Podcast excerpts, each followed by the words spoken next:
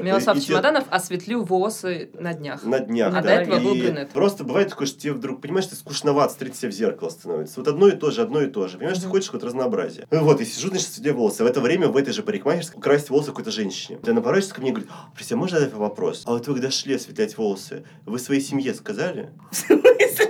Я, я подумал, ведь интересно же, вот как будто мне вот не пришло в голову спросить ее, сказала ли она своей семье, что пошла в парикмахерскую. А ведь вполне возможно. А, А ведь она- вполне возможно, что она спросила разрешение мужа, у мужа. Сказал, ты не против, дорогой, если Или я хуже, блондиночку?» хуже муж ей сказал, Галя, Пора. что-то ты уже не Так так. бывает, да? Хочется какую-нибудь новую жену. Может быть, ты пойдешь, что-нибудь сделаешь с собой? Да, что-нибудь такое. И потом зайди еще в магазин вот там.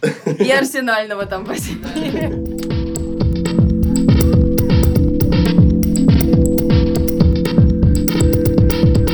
Привет, друзья! Это снова подкаст «Норм», и здесь Настя И Курганская. Даша Черкудинова. И сегодня у нас выпуск, который мы записываем с нашими друзьями. В студии Оля Страховская, в прошлом главный редактор издания «Вандрезин». Привет. И Слава Чемоданов, журналист, диджей, редактор, тоже человек многих талантов. Наверное, меня люди еще знают как Милослава Чемоданова некоторые. Фотограф, художник, модель. Да, да. Occasionally, occasionally slut. Как ты называешь? Слава? А. А что, нельзя говорить Слава? Нет, Ты как можно, можно. Просто Милослав это бренд. а Ну, Слава как профессиональное как бы имя обычно, как бы, да. Но вот сказать, что друзья, А. поэтому нормально, да. А, хорошо. Мы сегодня поговорим про внешность И красоту. И красоту. Поэтому позвали нас Остраховской. Очень красивых Как людей. олицетворение внешности и красоты. Ты будешь чем? Я внешность, конечно. Да, будем говорить о том, что вообще происходит в 2018 году с этими понятиями.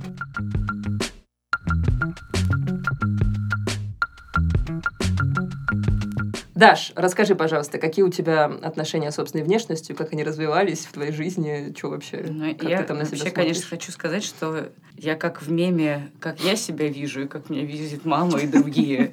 Потому что я, конечно, себя вижу дикой красоткой, но потом я посмотрю в зеркало и понимаю, что немножечко не так я себя вижу. Это продолжается всю мою жизнь. То есть зеркало и фотографии каждый раз мне преподносят какие-то сюрпризы. Но я научилась с этим как-то мириться с течением времени. Ну, короче, ну, мне это, кажется, это, конечно, довольно распространенная вообще Да, проблема. сложно это все дается. Мне кажется, проблемы-то есть у всех, только не все научились с ними мириться. Вот когда же. Я вообще хотела рассказать два кейса. Первый кейс, как странно меняется твое восприятие внешности, не только своей, но и там каких-то других людей, с течением времени, с течением как бы того, как ты взрослеешь, меняешься сам, и меняются люди вокруг тебя. Ну, понятно, что мы, когда смотрим на свои фотографии там десятилетней давности, мы думаем, боже, какая я была красивая. И вспоминаем там, типа, как ты себя чувствовал тогда, и думаю, и там вспоминаешь, как ты думал, боже, я такая жирная, Да у я здесь пересматриваю свои висит фотографии десятилетней там давности иногда. висит, здесь что-то вообще, и вообще, и вообще я старая, думала я в 25, у меня уже здесь морщинка, и тут носогубные складки, может быть, мне пора делать ботокс. А теперь я думаю, просто о чем я думал тогда? Я, кстати, извини, Что что, что я встряну. Я как раз Да. недавно об- а, обнаружила у себя фотобудку. Ну, вернее, как, я знаю, безусловно, ее существование, но я обнаружила, что у меня там сохранилось какое-то большое количество фотографий. Это все были селфи, которые я делала по каким-то поводам и без них. А иногда я делала какие-то, типа, nudes, чтобы отправить кому-то. Иногда я делала их, типа, у меня не было кому их отправить, наверное. Я их просто делала, потому что, ну, как же... Надежда, что появится. Нет, нет, нет, не так, не так работало. Обычно надо Мне кажется, что вообще не принято присылать просроченные как бы фотографии. Ну, Просроченные нюдс? Ну да, мне кажется, это какой-то дурной тон, нет? Ну, Не, а не есть знаю. отдельная категория тон. людей, которые я недавно узнала об этом, которые выкладывают в Тиндере свои старые фотографии. Ребята, А. это дурной тон. Это не вопрос, это так. Хорошо, давайте мы сейчас уйдем на территорию других Да, историй. вернемся. Вот, я пересматривала, и я думала, боже, какая же я красивая была в каждый из этих моментов. Да ты сейчас офигенная. Конечно. Продолжай. Вы еще просто не видите Милослава. Сейчас я начну его описывать. Начни с ног. Эти Всегда, ноги, предпочитаю начинать с ног и на них же заканчивать. Зачем подниматься с колен, правда Ну да, потому что как... О, господи. Так, так, так. А чем, как пела группа Виагра, да, чем выше любовь, тем ниже поцелуй. Вот, и, значит, я смотрела на себя и думала, боже, как же я была хороша. И ведь каждый из этих моментов, когда я делала этот селфи, я, очевидно, была им недовольна, потому что их много, Да, То да. есть не просто так их там 20 каждый, как бы и вот так, и вот так, и чуть-чуть с губками, и глаза так под, подоткрыть, и, и, наоборот в камеру посмотреть. И ни один из них как-то, видимо, меня не удовлетворял. И я смотрела и думала, что же со мной это было не так, ведь все же было супер. И если я сделаю селфи сейчас, очевидно, я тоже буду им недовольна. Да, безусловно. Но вот ты говорила про то, что ты смотришь на себя в зеркало, и оно как-то ломает твое представление о том, какая ты.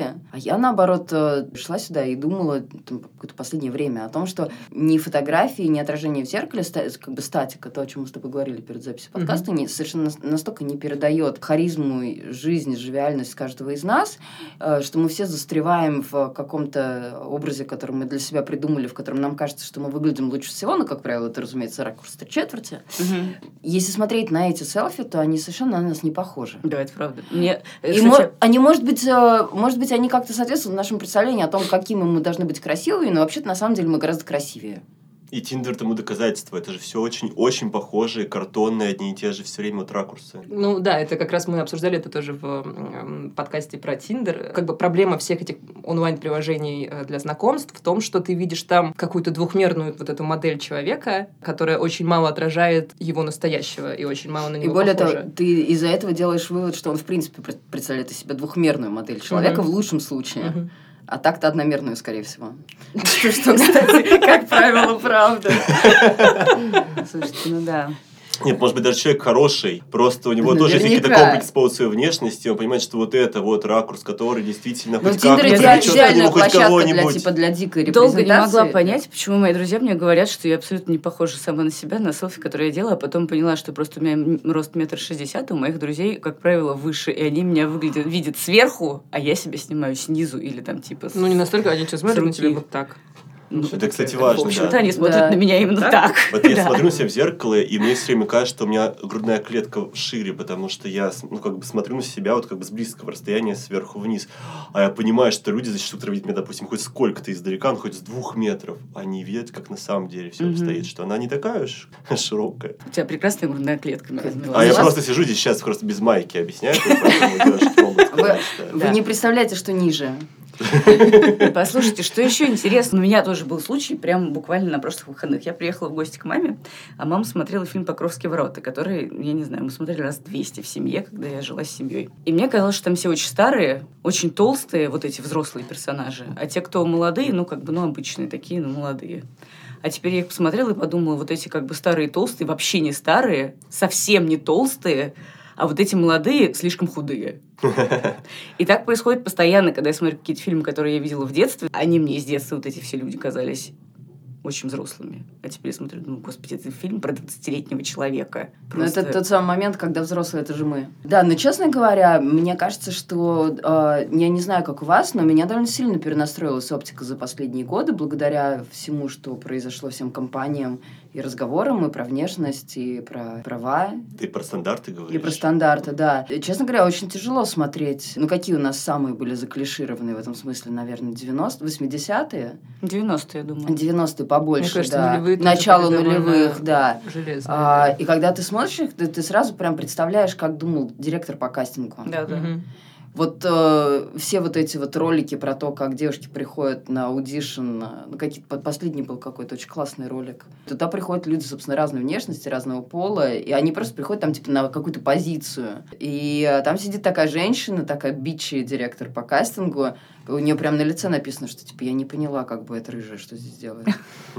Как бы, а, под- подождите, а вы как бы, а а вы кто? Кофе принесите мне. И он как бы очень хорошо обсмеивает то, как людей фреймят, и что если там, ну там она прям говорит, типа, ну это наша героиня, вот у нее там, что вы тут пытаетесь страдания изобразить? Будьте просто более ход. И ты прям понимаешь, как людей отбирали, и как а, а, очень ограниченное количество классных а, каких-то молодых актеров Мгм. оказалось в мейнстриме, потому что они вписались в эти стандарты, а большое количество, ну, то есть наверняка выпускников хороших киношкол или театральных школ в Америке, как минимум, в Голливуде было очень много просто. Они наверняка оказались на обочине, а чтобы не оказываться на обочине, они делали себе одинаковые стрижки, одинаковый макияж, Одинаковые Од- носы. одинаковые носы. лица. Да, и мы получили какой-то... Ну, безусловно, там много классных актеров с индивидуальностью, но, например, нынешних я вообще перестала различать. Как выглядит Крис Пратт, я вообще не понимаю. Как, надо как сказать, типа, что- примерно все. Ну, в общем, как бы вот этот вот фрейминг по типажам, при этом еще обязательно очень конвенциональная фигура. Ты не можешь быть ни, ни чуть больше, ни чуть меньше. Я помню, как чудовищно зашеймили Скарлетт, собственно, ее, когда она в Ghost in the Shell сыграла. Да, да, да. Ее, видимо, ну, хорошенько там как-то оттюнили на, на экране, а в сеть просочились фотографии со съемок, и все такие, типа, боже мой, да, она же жирная! И ты просто смотришь на это и думаешь... Ну да, там женщина 44 размера. Именно. Стоит. И ты думаешь, Ой, ребята, да. как тяжело нам всем жить, черт ну, побери. Ну, надо сказать, что кажется, что именно киноиндустрия и Голливуд медленнее всех э, втягиваются в этот бодипозитивный дискурс, потому что если все-таки в музыке, в моделинге появились плюс-сайз-модели, ну, довольно лукавое явление тоже, но Мне кажется, это все какое-то заигрывание с нашим пузырем еще. Ну, тем не менее, людей. там хотя бы как бы за это заигрывание с э, пузырем прогрессивных людей хотя бы стартовало, а в Голливуде гораздо более такая старомодная. У тебя все, все еще четыре история. актрисы, которые играют веселых толстушек. И как бы если ты толстушка, то ты можешь играть только, только веселую только толстушку. веселую толстушку, да. конечно, или типа некрасивую или... подружку. Да, угу. что-нибудь такое. Ну, такое. Тоже, да. И то же самое, как бы, да, и то же самое с, с той же Скарлетт и с той же Дженнифер Лоренс, которые считаются женщинами в теле, хотя они в лучшем случае 46-го размера, да. скорее всего 44 Слушайте, но вы видели, допустим, есть, например, два вида критики к фильму «Красный воробей». Угу. Одна из них типа официальная критика-критика, люди, которые не понимают, что это, почему это, и другой это простые люди. Угу. То есть критика-критика, мы понимаем, что говорит, а простые люди, что они все время говорят, да это корова в пачке, да какая балерина она, да посмотрите на нее. Да, то есть все комментарии про красного воробья, они не про то, что это адская какая-то шляпа, что в России вообще не так, что там она, не знаю, убивает людей там и так далее. Нет, как бы то, что она влезла своей жопой в нашу пачку, да она что думает о себе. Ну, что-то это поразительная а, какая-то привычка не обязательно оценивать внешность. Вот этот вот а, какой-то странный стейтмент про то, что если ты актер, то ты должен быть готов к тому, что ты типа работаешь внешностью. Вообще-то нет, актер работает своим талантом актерским. Про театрские комментарии я помню недавно кто-то постил, ну уже в виде мемаса, фотографию Карди Би, по-моему, mm-hmm. со словами, как типа ее воспринимают на Западе, что ну вот там типа классная тетка, типа, была стриптизерша и вообще всех повертела, ногти себе сделала, да, это вообще такая аккурся. Вот. А, и комментарии из русского, из русскоязычного интернета, типа, вот это да жирная шалава! И ты просто садишься и думаешь, ну да, что-то, ребят, конечно, нам, конечно, работать с вами еще и работать. Ну, мне кажется, это связано с... интернета, это не показательный все Мне кажется, что если есть публичный человек, что если он, в принципе, находится в свете софитов или под каким-то прицелом камеры, то ты обязательно имеешь право что-то вынести вынести какое-то мнение по поводу его внешности. Какое вообще внешность имеет отношение к... Ну, нет, понятно, что Карди Би, конечно, вся как бы на телесности. Ну, давайте ну, как бы примем интересно. ее такой. А зачем мы будем ее сейчас садиться и мерить какими-то нашими представлениями о том, как угу. должна выглядеть успешная рэп Это же тоже такая, понимаешь, палка о двух концах. С одной стороны, э, зрители меряют тебя, с другой стороны, ты сам себе измеряешь. Я вот когда смотрела, э, простите, интервью Анастасии Ивлеевой и Юрию Дудю, там был такой момент, когда когда Юрий Дудь, в общем, тоже ставший мемом, когда Юрий Дудь э, спрашивал у Насти Ивлевой о ее зубах. Ну, у нее красивые белые зубы, и, в общем, как, как она сама объяснила, это виниры, которые стоят, ну, в общем, дорого. Стоят, она там об этом долго рассказывала. И там был такой показательный момент, когда Юрий Дудь, у него такая пацанская манера, он довольно бесхитростно спросил, говорит, ну, а раньше у тебя что, были плохие зубы? А Анастасия Ивлева сказала, ну, нет, просто у меня были такие зубы, с которыми нельзя ходить, если ты публичный человек. И вот это, как бы, мне кажется, очень такой говорящий момент. Ты сам как бы себя ставишь в положение публичного человека, которому, ну, нельзя ходить с какими-то не такими зубами, не идеально белыми, какими-то не такими бедрами. Ой, ну моя мама, кстати, всегда говорила... это какой-то новый уровень. Боже, почему он не отбелит себе зубы, говорила всегда моя мама, глядя в какого-нибудь звезду. Мне кажется, все немножко другое, в том смысле, что твои отношения с собственной внешностью, то, что ты имеешь право делать, ты, ну, как бы можешь, если ты считаешь, что ты знаменитость, поэтому можешь делать себе белые зубы, или ты школьный учитель должен брить себе зубы, или ты, не знаю, прапорщик и должен брить себе зубы. Это твое дело. Иди отбери себе зубы или что угодно с ним делать. Слушай, мне кажется, это так а... сложно, типа, извини, что я перебила. Тут просто такая грань, когда ты не можешь... Ну, то есть мы заходим на территорию разговора об абсолютной свободе и о ее невозможности. Ты не можешь э, быть, в принципе, свободен mm-hmm. в своем волеизъявлении в этом, потому что ты все равно находишься под давлением, даже если ты не находишься под ним прямо сейчас, как тебе кажется, то ты, типа, под ним рос Поэтому э, твоя, твоя потребность в белых зубах совершенно не означает, что это твоя э, естественная, сущностная, осознанная, выстраданная потребность. Если она осознанная, то, наверное, классно. Но я, честно говоря, не уверена, что мы все... Ну да, Ну, есть тут я, человек, наверное, за есть себя среда, могу- да. которая его формирует. Я и не уверена, что можно, в принципе, выйти до такой степени Мгм. осознанности, чтобы находиться как бы вне контекста. А очевидно, это как бы стейтмент о том, что ну, мне нужны такие зубы, чтобы с ними выходить в люди, очевидно, подразумевает, что есть некий стандарт зубов, с которыми можно выходить в люди. Э, И как бы все другие зубы, они, конечно, должны быть сброшены со скалы. Недостойно того, чтобы выводить. Вот, Да. выводить тебя в люди. было. Да, да.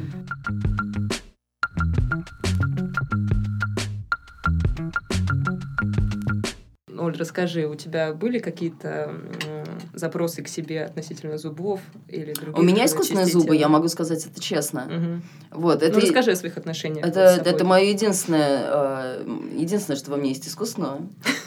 Я сразу скажу. Кроме зубов тебе ничего не хотелось изменить? Никогда. Очень ну круто. как? А, нет, э, наверное, я лукавлю, Мгм. потому что, наверное, у каждого из нас, ну хорошо, я буду говорить за себя, я сообщением, есть какой-то, да, то, о чем Даша говорила, какая-то идеальная версия себя. Мгм. Мне кажется, очень плохо и болезненно, когда он очень сильно отличается от э, того, что ты имеешь на самом деле. В моем случае все было сложнее, потому что я всегда себе нравилась. Но я просто знала, что если я немножечко что-то сделаю, там, ну, там, спортом, например, позанимаюсь, то я могу быть чуть-чуть по как-то Ну да, надо согласиться, чуть-чуть. что как бы Страховская не самый лучший пример для того, чтобы спрашивать ее о каких-то правда. множественных э, изменениях, которые она все сделала. Это неправда. Нет, во мне не, в этом все дело. Я, я всегда супер ленилась э, к- как-то что-то менять. Мне кажется, что э, это мной двигала преимущественно лень. И моя любовь к себе была продиктована в большей степени ленью. Я просто, ну, реально всю свою жизнь э, как бы любила себя такой, какая я есть. Но это не спасло меня э, совершенно от того, что меня кто-то не полюбил такой, какая я есть. То А, есть ты все равно сталкивалась с бодишеймингом. я столкнулась с этим совершенно неожиданно в довольно зрелом возрасте. Это было недавно, и я могу сказать, что это довольно сильно поменяло мои а, представления о себе, о том, как бы насколько я уязвима для этого, и насколько, наверное, все мы уязвимы для этого. Потому что при всем том корпусе знаний и, и при всех тех стах тысячах знаков текста, которые я сама написала об этом и отредактировала, это никак мне не помогло. То- Подожди, тебе кто-то сказал, что ты некрасивый или что? ну, э, Сейчас, да, сейчас, сейчас, наверное, будет такой... э, ну, первый раз, когда мне сказали, что я жирная корова, было, когда мне было 17 лет, я была моделью Сергея Зверева, парикмахера. Мне было 17 лет, и я была, как бы, я была котик. Ну, как бы, я не была, очевидно, жирной коровой. Вот. э, Я была персональной моделью Сергея Зверева, но он выступал на мне на международных чемпионатах. Такая интересная и деталь моей биографии. Вот. И на одном из этих конкурсов, собственно, посмотрел на меня в каком-то невероятном платье Нина Ричи из пайеток и сказал мне, значит, что мне нужно похудеть. Сергей? Зверев. Какой неприятный человек. Он был довольно милый, просто очевидно, как бы зная, как, ну, мы знаем, как выглядит Сергей Зверев сейчас, очевидно, он находится под огромным гнетом Ну, э, видимо, стан- да. стан- стандартов красоты и своих тоже представлений о том, что такое красиво. Ему там нравится, вот, чтобы была Ну, дива, кажется- скулы, Кажется, что губы. Ну, то есть он вот как бы вся- хотел тебе добра и при- предложил тебе... Я ну, думаю, что он хотел добра себе, конечно, в первую А, ну очередь, да. потому что он ему хотел, чтобы у него была модель, которая соответствует Мгм. каким-то. При этом он по какой-то причине меня выбрал, но потом разлюбил. Как э, часто происходит с людьми. После этого, мне кажется, мне никто ничего подобного не говорил. И да и тогда, мне кажется, меня это особенно не задело. То есть я Мгм. просто понимала, что я не очень вписываюсь действительно своим ростом 167 сантиметров в образ идеальной модели Сергея Зверева. У него всегда были какие-то невероятные длинноногие красавицы, на которых он чесал свои начесы. Ну и плюс кажется, что вся эта фэшн-индустрия, она как бы предполагает то, что если как бы ты модель, то тебе будут, скорее всего, говорить. Я вообще Да, даже не знаю, да. есть приятные такое, типа, вещи. ой, не худей. Вот Нет. такое бывает в Да, да, да, фэшн-индустрии. да, вполне возможно, Или там что действительно такое. это просто даже люди, которые это делают, они не видят в этом ничего паскудного. Более того, мне кажется, что все люди, которые бодишеймят, не видят в этом ничего паскудного. Ну да. Ну, кажется обычно, что ты говоришь какие-то полезные вещи. Именно. Человеку, да. В общем, э, long story short, у меня был опыт э, довольно продолжительных последних отношений, которые, в общем, были во многом интересные, классные, увлекательные, но э, мой партнер предъявлял довольно жесткие требования к своей собственной собственной внешности и параллельно начинал предъявлять их ко мне. Но это все было э, довольно такой, ну, не такой неодовой форме. Я от этого очень долго отшучивалась, потому что мы вроде бы с ним очень как-то разделяли... Ну, то, например, он постулировал, что он разделяет там какие-то профеминистские идеи, поэтому мне не могло прийти в голову, что это происходит как-то более-менее всерьез. Ну, и он рассказывал, что вот, я, значит, на самом деле не люблю спорт, но я там себя загоняю, типа, на спорте, потому что если я не буду этого делать, то я там буду выглядеть не очень. И вообще, как бы, вот я бы хотела выглядеть как 25, а мне уже там вообще уже и за 30. И вот в какой-то момент я поняла, что он начинает как бы подтюкивать меня и буквально заставил меня в какой-то момент купить э, карту фитнес-клуб. Как в фильме «Я худею». Не смотрела, но да. И все это подавалось под соусом, как бы я желаю тебе добра. Угу. Вот до тех пор, пока это не, не, не перестало подаваться под этим соусом, и во время нашего расстояния он сказал мне довольно жестокие вещи, после которых я просто перестала есть. А за последние полгода я потеряла 8 килограммов. При том, что я весила при росте 167, мой максимальный вес был 55. Но это было типа много по моим меркам уже. Ну, то есть не много-много, а просто как бы мой обычный вес 52 килограмма. В какой-то момент я стала весить 50 55, и в этот момент его замечания стали более едкими, жесткими. Просто ужасно. Да, наверное, я не буду вдаваться в большие подробности, но надо сказать, что это повлияло на меня даже на каком-то, ну, на каком-то очень странном уровне, потому что я не делала это для того, чтобы его вернуть, чтобы он увидел, какая я снова красивая. Я просто перестала есть. Ну, я думаю, что это был какой-то огромный стресс, я много курила. Мне кажется, что я в день э, употребляла, там, не знаю, 700 калорий, может быть, меньше. И мне кажется, что это был такой просто немножечко деструктивный шаг. Угу. Я, на самом деле, первый раз рассказываю об этом публично и не думала, что я буду об этом когда-либо рассказывать, но когда меня позвали, я поняла, что ну, в общем-то, это та самая история о том, как э, бывший главред Вандерзина получила хорошенечко себе поддых, как бы, и не смогла с этим справиться. И это довольно поучительная история, которая меня сначала заставила себе усомниться, потом я поняла, что, ну, в общем-то, чему здесь мы удивляемся так это устроено, так это работает. У меня даже не было стремления стать худой, я просто ей стала. Угу. И ну, у меня... Ты была ты довольно худой. Как бы надо сделать оговорку и, дисклеймер как бы для всех, кто не видел никогда уже Ольгу Страховскую, я думаю, это большинство наших слушателей. Это очень миниатюрная девушка, скажем так. А, сейчас я вешу 47 килограммов. А, я испугалась, когда я стала весить 46,5. Угу. Я даже подумала, что, может быть, как-то, может быть, я заболела, может быть, меня рак, может быть, я умираю. Mm-hmm. Вот, и я начала нормально уже питаться, а надо сказать, что пищевые привычки просто меняются очень быстро. У тебя организм просто адаптируется, он перестает хотеть есть. Mm-hmm. Я, в принципе, могу очень мало есть сейчас. У меня даже есть фотографии, я сделала специально фотографии свои в белье, когда я была как бы на пике своей формы. И сейчас ну, я, сейчас я довольно скини. То есть у меня там торчат косточки, а, у меня там торчат ключицы, вот это все. И, собственно, мой бойфренд, с которым я встречаюсь сейчас, в какой-то момент я, я ему рассказывала в общих словах эту историю, он спросил меня, а ты не скучаешь по своему прежнему телу? Угу. И да, я понимаю, что я скучаю по нему, потому что у меня была роскошная грудь, которая уменьшилась типа, на полтора, наверное, размера. У меня было классное тело, которое а, почему-то не смог полюбить человек, который был со мной рядом, и не дал постарался сделать так, чтобы я его не полюбила тоже. И, mm-hmm. наверное, в этом моя самая большая обида, потому что не было никаких оснований мне не любить себя. Ну, а... довольно ужасная история, на самом деле, просто сейчас маленькую свою точку зрения ставлю. А потому что это отвратительно, когда твой близкий человек, а это, это ранить всегда гораздо проще. Потому что это история про доверие. Да, конечно, что защитные экраны сняты, вот вы пришли там жить в постели с утра, как бы, да, mm-hmm. то есть у вас там нет уже никаких этих защитных механизмов. А, это ужасно, когда человек делает это, когда он думает, что хочет тебя исправить под себя. Mm-hmm. Но здесь еще просто дикость в том, что я понимаю, что человек сказал, тогда они же расставались. То есть просто без этого, а просто для того, чтобы указать, что ли, на свое место, или типа того, что вот, посмотри на себя. Ну, показать, как бы, что, что отчасти привело к этому расставанию. Это было для меня самое поразительное, потому что в этот момент я потеряла дар речи. Mm-hmm. А, мне, честно говоря, ну, просто... это максимально жестоко, да, да, я, я просто как бы... Э, в этот момент я поняла, что... Ну, то есть там были какие-то другие абьюзивные элементы в этих отношениях, но в этот момент я поняла, что это как бы вот это был самый настоящий абьюз, и он как бы длился какое-то время. Просто я находилась в глубоком динайле, и я отшучивалась, я думала, что типа он это несерьезно, он не может. Ну и вообще как бы, окей, ладно, я пойму, у него там свои загоны, у него свои тараканы, а я непробиваемая, но оказалось, что я пробиваемая.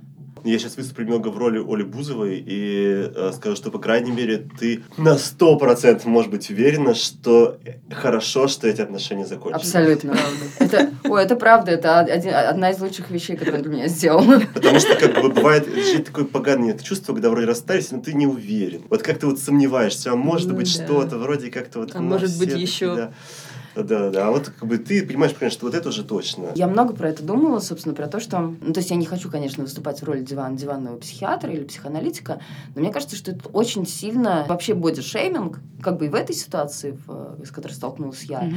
и если ее транслировать, ну, как шире, а, очень сильно связан с а, очень высоким уровнем тревожности. И требования к себе. Собственно, Ну, то есть это... его а, требования к а, себе, У меня на сейчас будет... к э, тебе. Ничего, ничего, я так как-то завладела микрофоном. Прекрасно. Вы меня потом Владей. порежьте. Сделайте меня меньше. Уменьшите меня. Ты, ты уже сама уменьшилась. Да, есть такое. Собственно, у меня есть такой прогон, который я как-то сформулировала для себя, что твое тело — это твое последнее пространство борьбы. Ну, то есть это нехорошо э, и кощунственно, наверное, прозвучит сейчас в сравнении с э, какими-нибудь политзаключенными, которые выбирают голодовку. Я в этом сейчас говорю даже не столько про Сенцова, а я говорю, там, не знаю, про какой-нибудь феноменальный фильм «Хангер» Стива Маккуина, где играет молодой Фасбендер, где он играет активиста Ира Бобби Сенза, который лишен всех э, инструментов своей борьбы, потому что он заключен в тюрьме, поэтому он выбирает голодовку. Мгм. Поэтому твое тело это та- та- такое единственное на самом деле твое подлинное пространство контроля. И когда ты не контролируешь ничего вокруг, ты испытываешь огромную тревогу, и тогда ты обращаешь ее на собственное тело. И ты начинаешь с ним что-то делать, ну, как бы какие-то люди занимаются селф-хармом, например, это дает им успокоение. Там Шерли Мэнсон писал про это очень классную колонку, про то, что когда она первый раз порезала себя ножичком, она испытала огромную силу, потому что она почувствовала, что вот она сейчас in control. Мгм. Поэтому очень многие люди, когда они испытывают огромную тревогу, мне кажется, они начинают... Я, я походила в этот как бы фитнес-клуб, и ни в коем случае не хочу шеймить людей, которые занимаются спортом. И in general, мне кажется, спорт — это прекрасно. Это замечательная вещь. Как бы если человек делает это от души и с огромным удовольствием, хорошо. Когда человек делает это из ненависти к себе, это ужасно. Мгм. Согласна. И мне казалось, что я видела какое-то количество людей, которые изнуряют себя там на беговых дорожках и на вот этом вот на сайклинге, когда там звучит арийская музыка, Мгм. и тренер там с хлыстом просто хтыщ, хтыщ, хтыщ, быстрее, быстрее, едем, едем. И люди как бы в семи потах, и там какой-то Рамштайн фигачит. И это страшно немножечко. Ты проходишь как бы мимо, спокойно, мимо- мимо да. этого зала, а оттуда такой типа атмосферы ненависти немножко пахнет. Токсом несет. Немножко. Вот, вот это меня пугает. Когда люди ударяются так безудержно в спорт, пытаясь обрести контроль над своей жизнью, это всегда очень чувствуется. Но когда, очевидно, их тревога становится настолько невыносимой, что они обращают, они начинают транслировать это вовне. Они совершенно не выносят, что люди, которые находятся рядом, почему-то позволяют себе э, быть в гармоничных отношениях с собой и не у- ушатываться э, так, как они, не ненавидят себя. И в этот момент они начинают, ну, как бы мы все видели эти комментарии в Фейсбуке. Мгм. Они почему-то приходят и говорят, типа, вот я, как бы, ну, самые оголтелые бодишеймеры, это те, кто похудели сами. Да, да. Я сделал, Ну, потому что я да, над собой, я измучился, Что я ради можешь, этого. А ты-то, Да. как, как ты имеешь право тут сидеть со своими ляжками? Но это к каждому шеймингу относится. Самые яростные противники курильщиков, те, кто бросил курить, Да. а самые яростные вот эти люди, которые говорят «бери и делай». Это те, да, кто как бы главное, что-то взял главное и как бы захотеть. сделал. Почему-то нужно обязательно что-то с собой сделать, чтобы почувствовать себя счастливым. Да вообще-то нет. При этом как бы осуждать э, э, людей э, мне тоже не хочется, потому что я понимаю, что они делают это в результате, ну, какой-то своей там травмы, микротравмы или еще чего-то. Хочется его попросить не делать, не делайте так. Реально, не делайте. Как бы в тот, в тот момент, когда вы подумаете о том, не дать ли мне какой-то комментарий по поводу внешности Милослава, заключить, потому что ты великолепно выглядишь. Господи. Я, кстати, заметили, что я очень мало здесь говорю, и я знал, что я буду мало говорить, потому что ну, я вообще странный персонаж э, комплименты. Для передачи про бодишейминг. А А, сейчас человек, придется- который ни минуты в своей жизни не был как бы полным.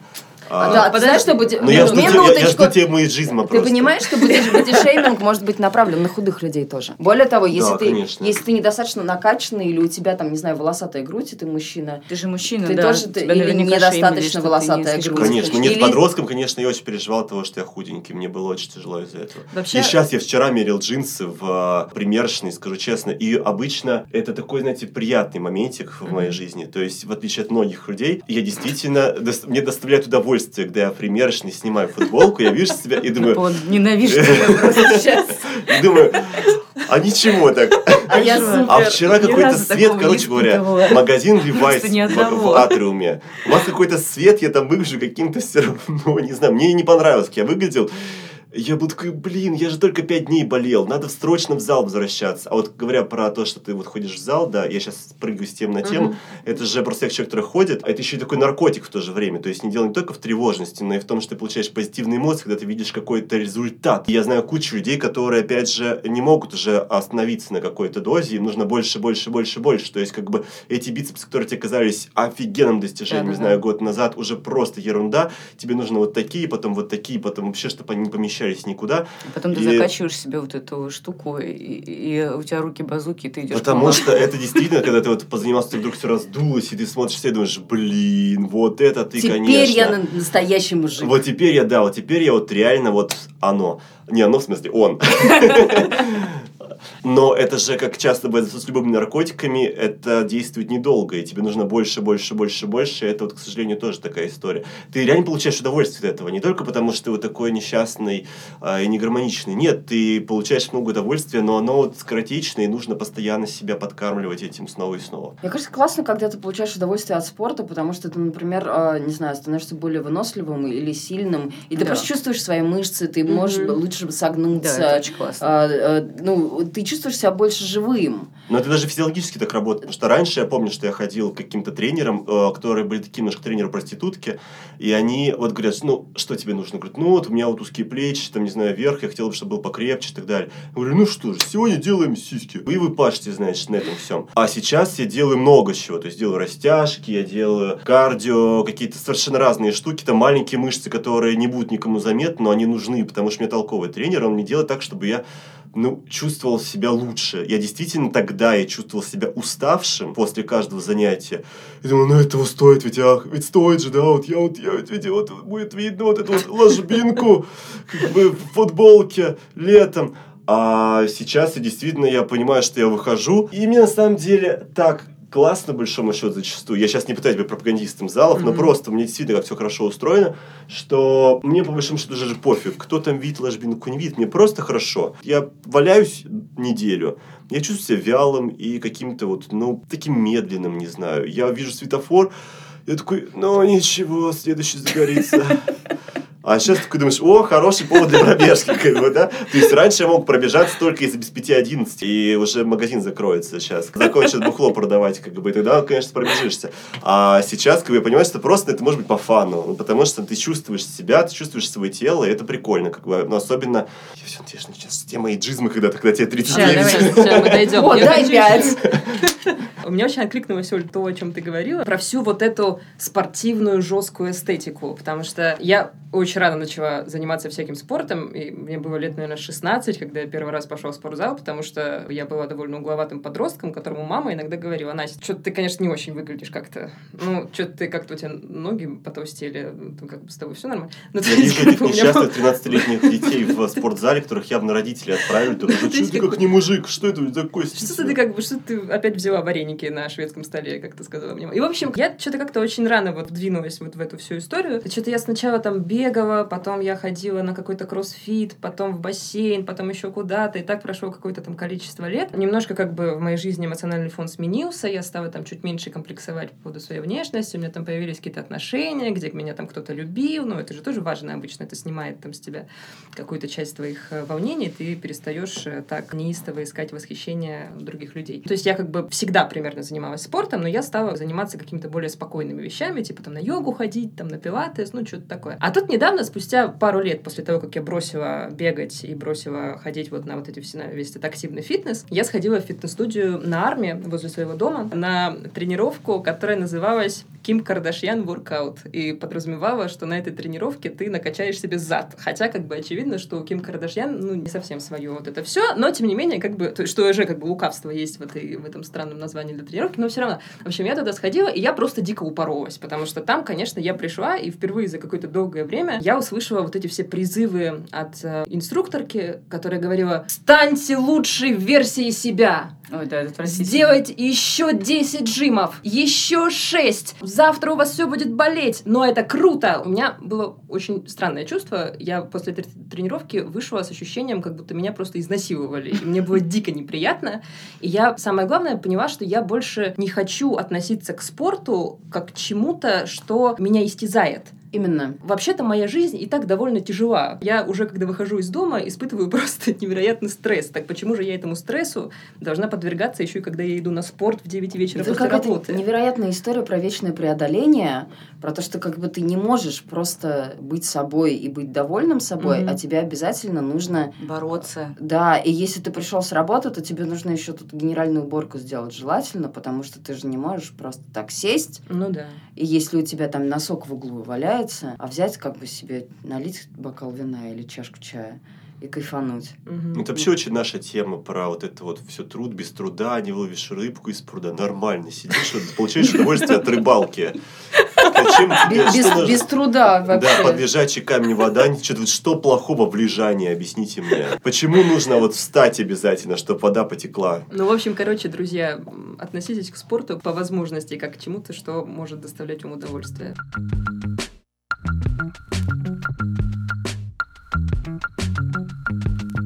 А можно я на эйджизм перейду на секундочку, О, чтобы Господи. дать э, подачку Ну, Славе? давай. Э, Подачку. Вот мне, ну, в смысле, пас. Ну, дай. Пас, да. Я в команде. Вот мне 32, и года Мгм. два назад я стала замечать, что как бы на улицах очень много людей, которые уже взрослые, но они на 10 лет меня моложе, и поэтому они вообще не смотрят на меня. Ну, то есть это уже какие-то взрослые мужчины. Людей, в смысле, мужчин? Ну и мужчины, и женщины, но они, ну, как бы разные люди, но они абсолютно не имеют во мне никакой заинтересованности. И я понимаю, что, ну да, когда мне было 20 лет, я тоже не имела никакой заинтересованности тех, кому там 30 плюс, только если это не какой-то супер импозантный человек или не какой-нибудь селебрити. И меня это прям ранило в какой-то момент. Мгм. И я даже стала ходить и смотреть, и как бы, ну, пытаться как-то вот ловить какие-нибудь взгляды, и ловила гораздо меньше, чем когда я была моложе. Но сейчас тоже, опять же, я как-то немножечко с этим буду успокоилась. Но немножечко иногда все таки хочется, чтобы, как прежде, мужчины обращали на меня внимание. Со всхлипом, сказала она. Это насморк. Но, с другой стороны, не знаю, может быть, это какие-то еще... Ну, ты это связываешь именно с возрастом? Да, Мне кажется, ну, что это... Мне кажется, что это же может быть со многими вещами связано. Я вот могу совершенно точно сказать, что я стала гораздо меньше получать вот этого вот мужского внимания типа на улицах, когда я переехала в Москву.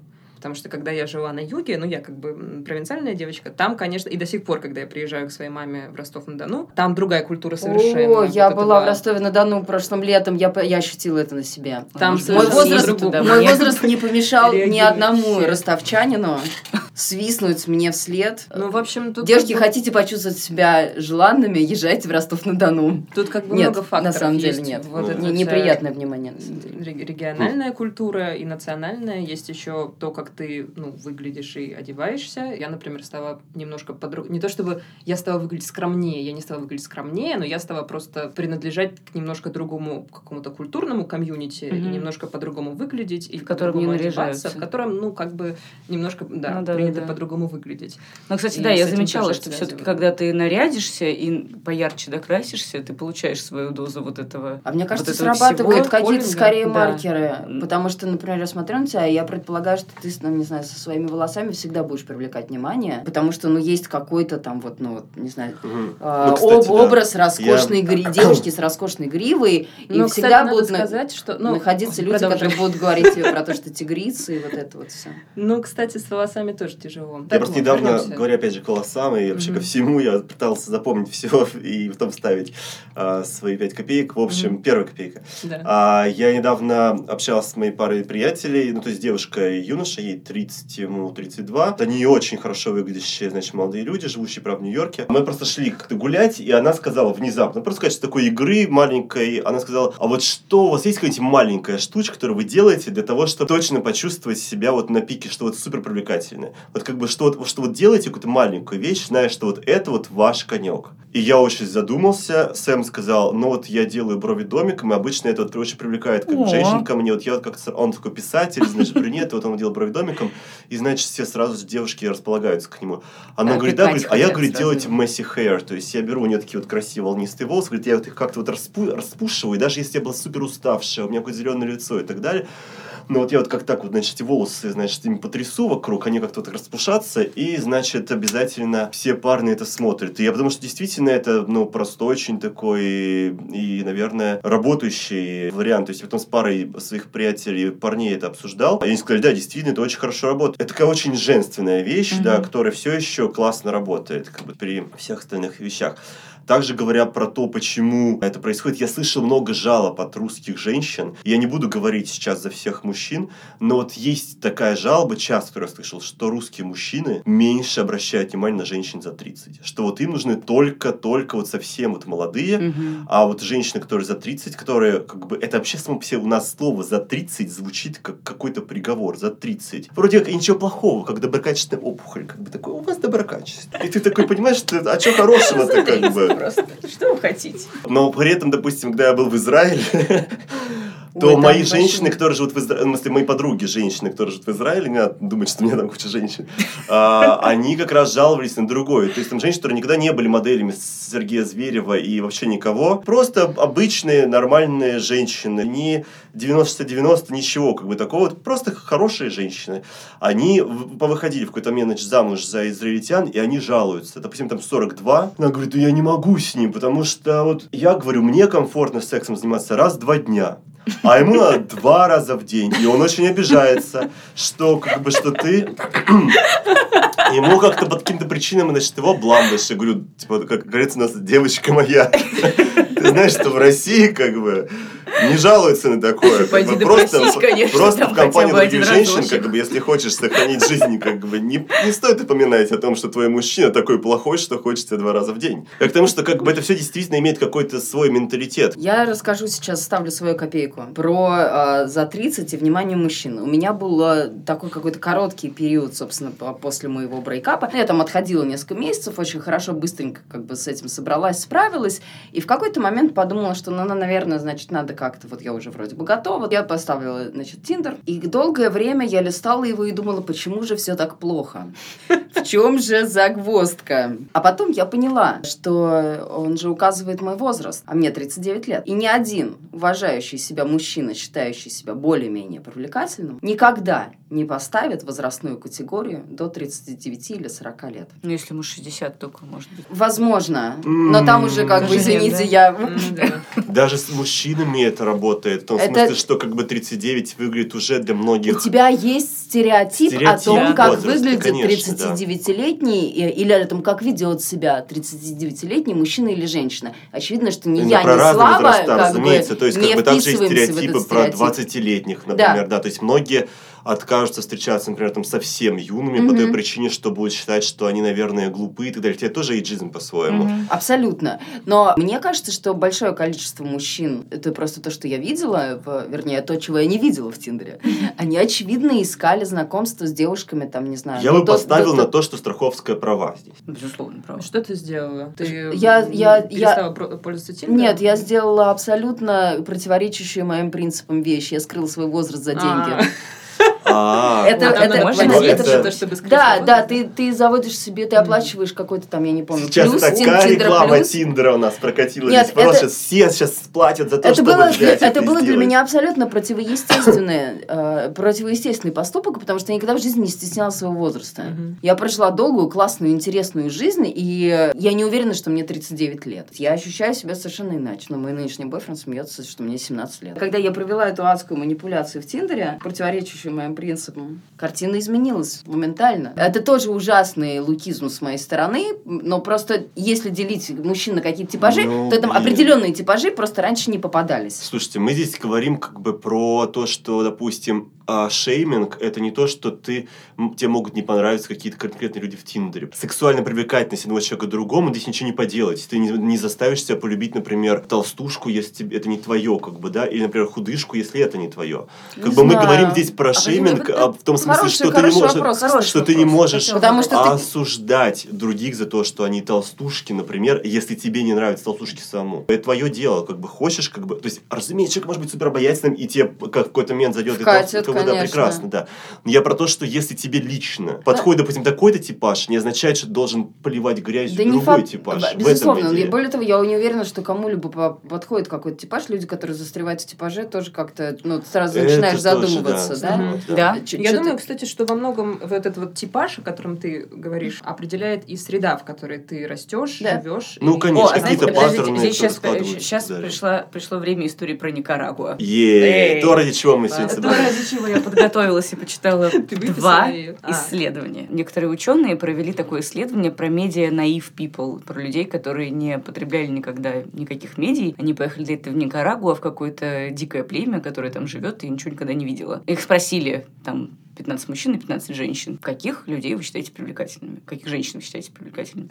Ну, они там описали каких-то вот более-менее женщин, которые жили с ними рядом. Тогда им показали картинки из журналов. Одним показывали худых женщин, другим плюс-сайз моделей. И когда они спросили их снова, те, которым показывали худых, сказали, что типа, ну да, я теперь подумала и решила, что, конечно, худые лучше. А те, которым показывали плюс-сайз, говорили там, ну да, наверное, нужно побольше, чтобы вот так вот. Мгм.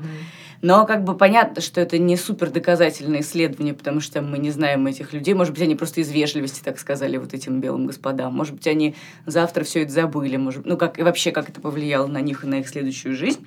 Но вот факт такой. Тебе просто показали картинку, и ты уже такой, типа, «М, Более того, вот те- это, пожалуй, покрасивее, чем Тебе то, же не просто раньше показали видел. картинку, тебе показали картинку, очевидно, из какого-то институционально одобренного Да, да. типа медиа. Да. То есть ты такой, если это напечатали в журнале, то значит это красиво. То есть если тебе просто, не знаю, показали бы, например, а, живопись разных эпох, типа с женщинами Мгм. разных фигур, это меньше подталкивало бы тебя сделать какой-то выбор. Мгм. А если тебе показывают глянцевую съемку, где все одинаковые, то ты такой типа, ну выглядит роскошно, значит, наверное, вот так. Вот так вот надо, да. Значит, надо вот так, да. А как вот это тренировать в себе, чтобы видеть красоту в тех людях, которых ты, ну, наверное, не считал красивыми или привлекательными? Ну, мне до кажется, того это момента, сложно как ты делать задумался. по какому-то И нужно ли это нужно? Ну, нужно ли это делать? Я думаю, что мне лично определенно стало гораздо проще жить и гораздо проще жить со своей внешностью и ну, вообще как бы с собой, когда я стала немножко более любопытна к каким-то менее конвенциональным медиа, литературе, фильмам, когда я стала чуть-чуть э, насмотреннее, опять же, в искусстве. Ну, то есть, короче говоря, когда я стала потреблять больше разной визуальной информации, мне вдруг стало как-то, как-то, ну, это постепенно происходило, как-то приходить в голову, что, наверное, женщины с моими волосами, вот кудрявыми, ну, они тоже как бы могут быть красивыми, и не обязательно их выпрямлять утюгом каждое утро, что, наверное, женщины, у которых обхват бедер 100 сантиметров, ну, они тоже как бы, ну, они привлекательны могут быть. Ну, Не, не обязательно есть куриную грудку на обед каждый день. А если ты говоришь о партнерах, Ну, например, да. То ну, есть, вот там, когда- допустим, т- мы- у нас часто возникает такая ситуация, когда мы обсуждаем с какими-нибудь моими друзьями-мужчинами, такими мускулинными, Мгм. что-нибудь, и они говорят там, ну, вот все вот эти вещи, что типа, да, не мешало бы, конечно, вот этой девчонке похудеть, и она бы Мгм. тогда была бы ничего. А там как бы очень красивая девчонка, Мгм. ну, такая с формами, да, ну, такая, что ж в этом Ну, на нее найдется свой купец. Я думаю, что это такой замкнутый круг, порочный, довольно, Именно. Довольно вот- страшный на самом деле. Когда ты требуешь от себя чего-то, что тебе сложно дать, и требуешь от других людей, чтобы они тоже соответствовали твоим стандартам. И затем, что за своими требованиями ты не всегда можешь э, разглядеть, действительно ли человек тебе подходит, Мгм. или ты просто ищешь ноги определенного. Более того, ты же, размера. ты же, очевидно, ищешь не ноги определенного размера, а ища а, какого-то партнера, который будет конвенционально красив или одобрен, ты таким образом повышаешь собственную Да, значимость. да, конечно. И мне кажется, что то, что говорила Настя про принятие других людей, мне кажется, что вот тут вот есть замкнутый круг. Ты начала говорить про то, что это очень связано с э, тем, как ты воспринимаешь себя. Мгм. И у меня есть ощущение, что на самом деле ты начинаешь гораздо мягче Относиться э, к другим. к другим Да. относиться, когда ты начинаешь любить себя. Да, это правда. Но при этом очень сложно любить себя, если ты постоянно оцениваешь себя по другим. Мгм. То есть вот этот бесконечный конфликт как бы сравнения и сопоставления, даже я думаю, что мы сейчас сидим здесь, мы все нам, не знаю, нравимся друг другу, мы считаем друг друга привлекательными, классными, обаятельными, мы там любим харизму друг друга. Но мы, наверное, сейчас сидим, смотрим и такие, типа, Даша про себя так говорила, мне же нравится, вот как она сейчас руку держит, как она улыбается, почему... А что не так? Или вот как ты говоришь вообще про девушки с, с кудрявыми волосами тоже могут быть красивыми. А я смотрела на себя всю жизнь и думала, да Курганская ходит как королева с такими волосами. Каждая бы ходила бы, конечно.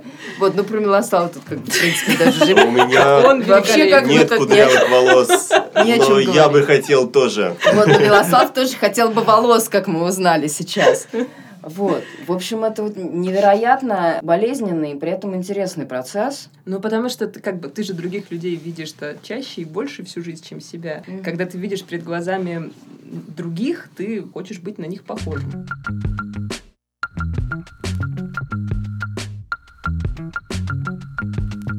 Ты, ты сказала про Ким Кардашьян? Мгм. У меня к ней очень какие-то э, такие неоднозначные чувства, потому что она, с одной стороны, очень классная. Я начала смотреть, кстати, их реалити-шоу. У меня просто подруга их очень любит, и она меня заразила. Я теперь знаю уже все, их могу их всех отличать. Я знаю там, у кого там какой-то развод, и у кого какие отношения с детства. В общем, довольно прикольно. И мне, с одной стороны, кажется, что Кип какая-то очень живая, классная, а, не глупая женщина. При этом, как бы, вот ты говоришь, что там у нее там сделанные бедра, да, но она чудовищно пахивает. То есть они как бы с этим каким-то совершенно невероятным ультимативным образом как бы супер женщины все существуют. То есть мне кажется, что Ким и Кани это типа Мгм. Дева Мария... э, Ой. Ну, простите, да? Но они же, очевидно, святое семейство. Ну да. Ну, как бы посмотрите на них.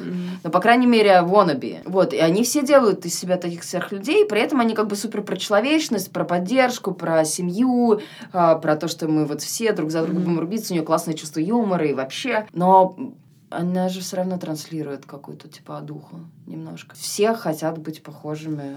Ну да, сейчас когда Вообще, заходишь в кстати, Инстаграм или да. там А смотришь на да. девушку Тимати, ты думаешь, даже Ольгу Бузову очень на Кардашьянили. в Да, шоу да, да. Замуж за Бузову. Ну, вообще, надо сказать, что это же тоже какой-то невероятный тренд и один из символов нашего времени, то, что на обложке журнала Forbes недавно появилась Кайли Дженнер. Да, но она стала Девушка, миллиардершей. которой сколько, 20, 21, 21, по-моему, год, она стала миллиардершей, продавая косметику для вот этого фейстюнинга, Мгм. контуринга и вот, ну, вот для этого инстаграмного лица, который позволяет, которое позволяет тебе делать классные Причем селфи. надо понимать, что Это же она, не- косметика не она, для- она не не для делает жизни. ее даже сама. Ее делают там естественно, да, какие-то люди, которые Но там как что-то бы где-то. это вот вывело ее на обложку Forbes. Мгм. Мне С другой кажется, что стороны, это в этом вообще- нет ничего позорного. Ничего кажется. позорного, это просто Абсолютно. Потому что феномен. они э, реально построили невероятную империю. Мгм. И Ким тоже делает. Энн делает очень классную косметику, между прочим. У Ким Кардашьян прям супер классная косметика. Я недавно... И мне нравится контуринг и вот, вот эти все штуки. Столько рекламы в этом выпуске. Да все нормально. Нормально. Да ладно, не продается в России, как бы, а Ким нам, очевидно, не отстегнет ничего.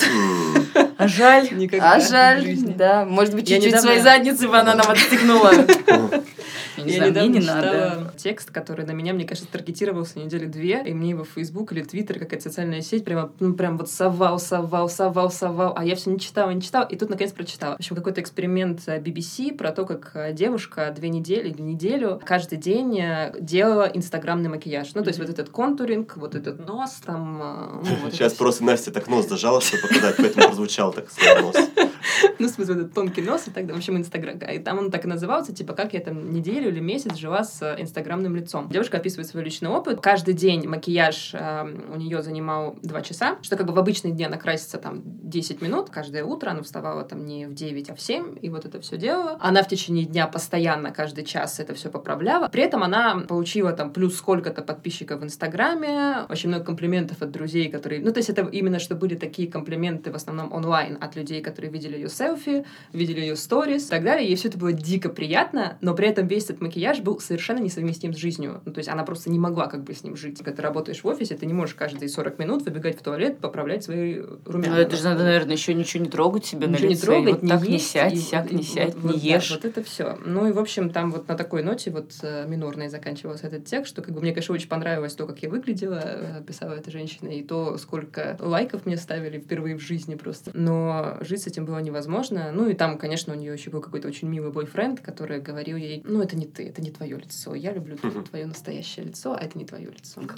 Но здесь мы приходим, мне кажется, к этому разговору про индивидуальность и шаблон, Мгм. потому что получить лайк на шаблон гораздо проще, но так устроена человеческая психика, он распознает то, что уже социально одобрено, и то, что ему знакомо, он с большей вероятностью э, поставит лайк чему-то, что напоминает ему уже о чем-то. Мгм. Ким Кардашьян великолепно выглядит без макияжа. Она очень красивая. Как ну, ты... прости, пожалуйста, тут как бы, знаешь, можно долго спорить. Все-таки Ким Кардашьян тратится на свою внешность примерно да, миллионы. Да, деньги, которые да, я не да, заработаю да, очевидно. Жизнь. Нет, ну в смысле, я имею в виду, что э, даже в этом случае, как бы, она прекрасно выглядит без макияжа. У нее очень живое, трогательное, клевое лицо. Хотя она наверняка, ну, довольно много там... На него потратила. потратила. На то, чтобы она выглядела именно так. Да, и она наверняка делает там какие-то инъекционные процедуры. Но при этом она же сама тоже загоняет себя. Ну, то есть она трансеттер в этом смысле, mm-hmm. то есть все копируют ее, она но она все равно придумала, как максимально изменить себя до неузнаваемости, и она все равно продает ну, образ какой-то, да. версию себя, mm-hmm. опять-таки, не знаю, лучшую или худшую, но как бы одну из версий. Я хотел сказать, что, на мой взгляд, вообще все этой истории с Ким Кардашьян и со сравнением себя с кем угодно, будь то знаменитости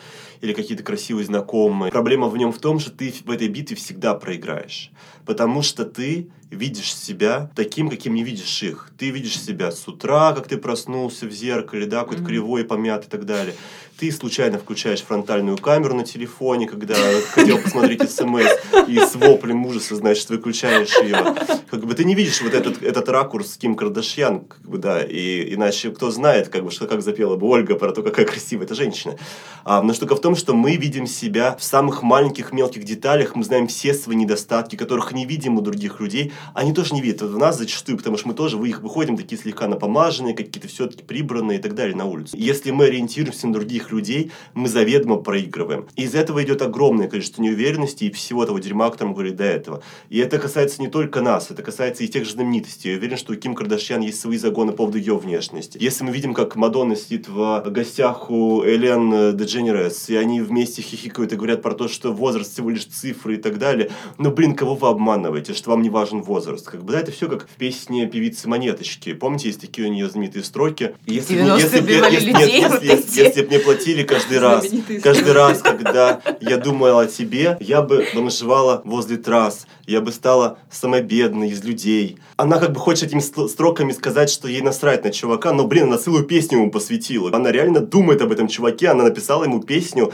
и постоянно ее поет. Как бы это та же самая история. То есть Мадонна я, может... я, я мчался за вами три дня, чтобы рассказать, как, как вы мне безразличны. Как вы безразличны. Да, то есть, да, как бы, да. здесь та же самая история. То есть Мадонна может говорить, что ей все равно, что ей 60 и так далее, но она в каждом клипе появляется в трусах. Потому что ей очень важно показать, что ее... у нее был период, все мы его помним, возможно, не все, но помним, что она пыталась показать себе серьезной артисткой, которая надевает, не знаю, какие-то пиджаки. А, не те пиджаки, которых... Ну, ну, мне кажется, знаю, что, там, мне ну, кажется, что прелесть Мадонны в том, что она как бы может показывает нам, что серьезная артистка может быть в трусах. Это нет, это хорошо. Сейчас она и серьезная артистка, и в трусах. но она не обязана быть в трусах каждый раз. Совершенно, но она... Но ей, она так... ей, ей, безусловно, нравится, конечно, как она выглядит в трусах. И, конечно, она офигевает, и она не знает, будет ли это хорошо выглядеть в трусах через пять лет. Но, тем не менее, понятно, что она тоже человек, она парится. Видно, что она парится. Как она тут себя в какую-то кисию, что прикрыть какие-то морщинки ну, и так трудно, далее. Но... Трудно судить, о чем переживает Мадонна. Я, иногда я думаю о том, что даже Дэвид Боуи, наверное, думал, что он недостаточно талантливый по сравнению с кем-то.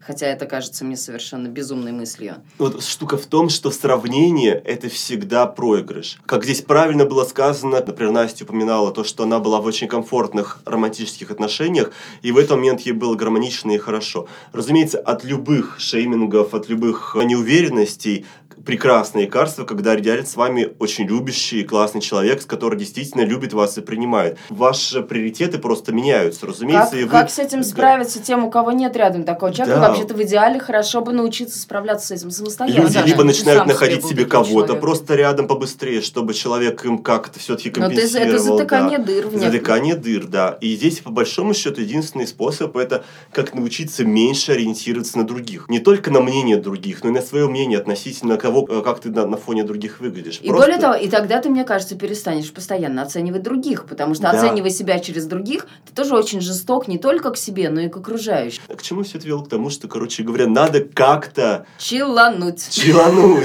перестать просто смотреть на других. Здесь только тонкостей. Это как я выхожу в прикресток с похмелья, аску, просто кривая рожа, вот совсем все плохо.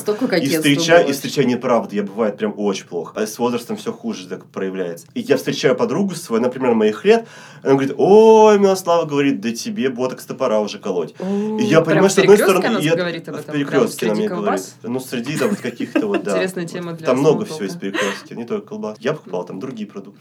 Здоровую еду. Хорошо. Пивасик, Я- я- я к тому- возможно. А может нет. я к тому, что странная тема для... Ну так вот, их, ну как бы просто знакомыми. меня, и вот ей захотелось высказаться. Мне и так как бы не очень, у меня похмелье, как бы, да, тут еще как бы вот раз тебе говорят, что вот, ну, не просто вот как бы ты выглядишь, не очень тебе проспаться, Мгм. а в том смысле, что уже как бы проспаться не поможет, как бы тебе говорят, как бы говорят, что тебе уже только вот... А я тебе вот, могу сказать, что я в какой-то момент проспаться уже не помогает. Я к тому, что, я понимаю, с одной стороны, может быть, а, обижаться, а с другой стороны, понимаешь, что она же сама себе колет ботокс. То есть она как бы не со зла. Она скорее хочет как бы всех вот Ну, уже тут еще, собрать. знаешь, вообще какая-то еще странная имеет история. место- Сразу да. по, вот при встрече с каким-то знакомым сразу сказать ему что-нибудь про то, Что как он выглядит. Но вот мне, Ой, мне кажется, что если человек колет себе ботокс, совершенно не имеет никаких оснований как бы судить о том, э, кому, Предлагать кому, другим. кому- да, предлагать это другим. Это как раз твой собственный выбор. Я, кстати, собираюсь что-нибудь, мне кажется, пора. Ну, ты причем будешь одна из самых э, пожилых моих знакомых, которая начала делать ботокс, потому что многие делают 27, там, не Мгм. знаю, мои приятельницы и так далее. В принципе, не вижу там ничего страшного. У нас, Тоже по большому счету,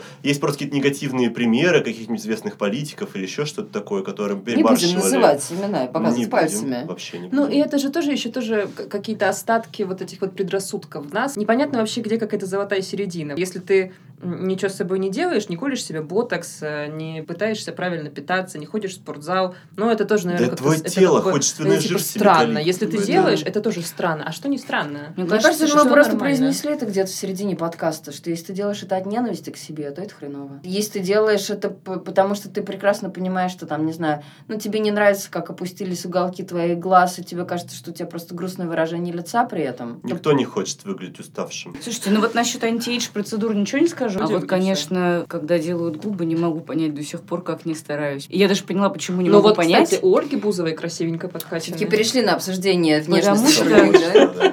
И- Ну, знаете, я, я, я вам объясню сейчас, потому что меня как-то так мама с детства научила, что надо как-то вот э, не самой бегать за мужчинами, а чтобы они за тобой бегали. Мгм. И поэтому никогда не нужно делать вид, что тебе прям очень больше всех надо, и как-то чрезвычайно стараться, чтобы все там на тебя дико обратили внимание. А когда А ты думаешь, как, как бы вот это коли, мне кажется, да. Ну, в каком-то мне смысле. кажется, это А явный сами сигнал, бегали, один что, раз типа, сделала, а потом бегают.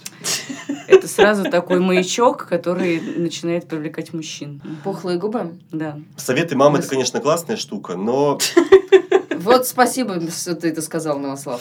Я бы не стала слушать ничьи советы. да, есть штука в том, что не бегать за мужчиной, чтобы они за тобой сами бегали. Не-не, в идеальном мире, конечно, Мне кажется, даже говорить про то, что пухлые губы, это тоже какой-то маркер типа сексуальной Ну привлекательности. да, да, это, Ну типа, это как будто ты слишком, ты очень стараешься, вот прямо очень стараешься понравиться, и вот это все. Ну, в общем, это здесь непонятно, где граница очень непонятно на А самом где, деле. Понравлюсь, где граница, где граница сделать губы для самой себя? Вот это не знаю. И что вообще такое, да, то есть, опять же, ну это то же самое, ты делаешь пресс для того, чтобы что, как бы для того, чтобы быть сексуально Я, кстати, привлекательнее или... раньше была уверена, что когда я стану взрослой и успешной, я сделаю себе грудь. Там, Годам к 30. Когда ты станешь я- взрослой и успешной, Настя, то, может быть, ты сделаешь. А, а, и, может быть, я Evil bitch. Я не могу Тем более держался целый тем час, что как бы...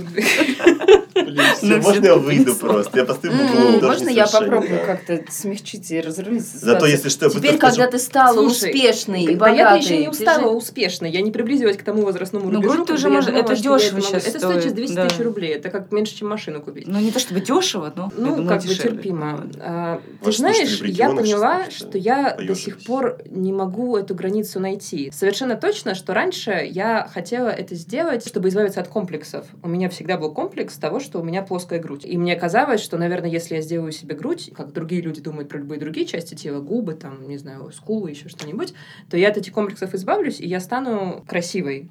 Я перестану об этом думать. Но потом мне стало очевидно, что я же, как бы, наверное, это сделаю действительно не для себя, а для того, чтобы соответствовать некоему стандарту. И сама мысль о том, так как я сейчас придерживаюсь определенных феминистских, не определенных, а феминистских взглядов, сама мысль о том, что я так радикально вмешаюсь свое тело свое в угоду. тело в угоду неким патриархальным стандартам, сори, ну, мне неудобно с этой мыслью. Мне грустно об этом думать.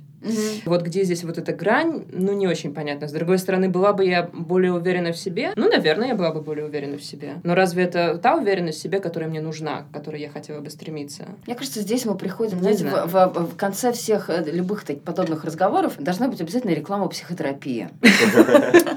Это правда неплохо. Вот, а вот э, мне кажется, что первый этап, что, возможно, перед тем, как идти на э, коррекцию своего тела, Мгм. Стоит подкори- курс, под- да, под- пройти, немного конечно. подкорректировать свою голову. И только если ты как бы пришел в порядок со своей головой, и у тебя остается желание сделать себе грудь, то в этот момент, наверное, можно сказать себе, что, ну, наверное, я делаю Мгм. это более-менее осознанно. Я не буду резать себя, потому что я несчастна, и мне будет казаться, что это сделает меня счастливым.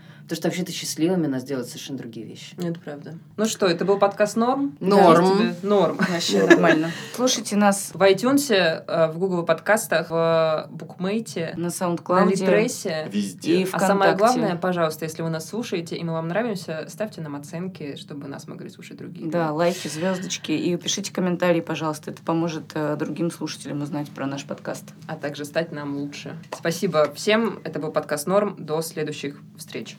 Пока. Ура. Пока.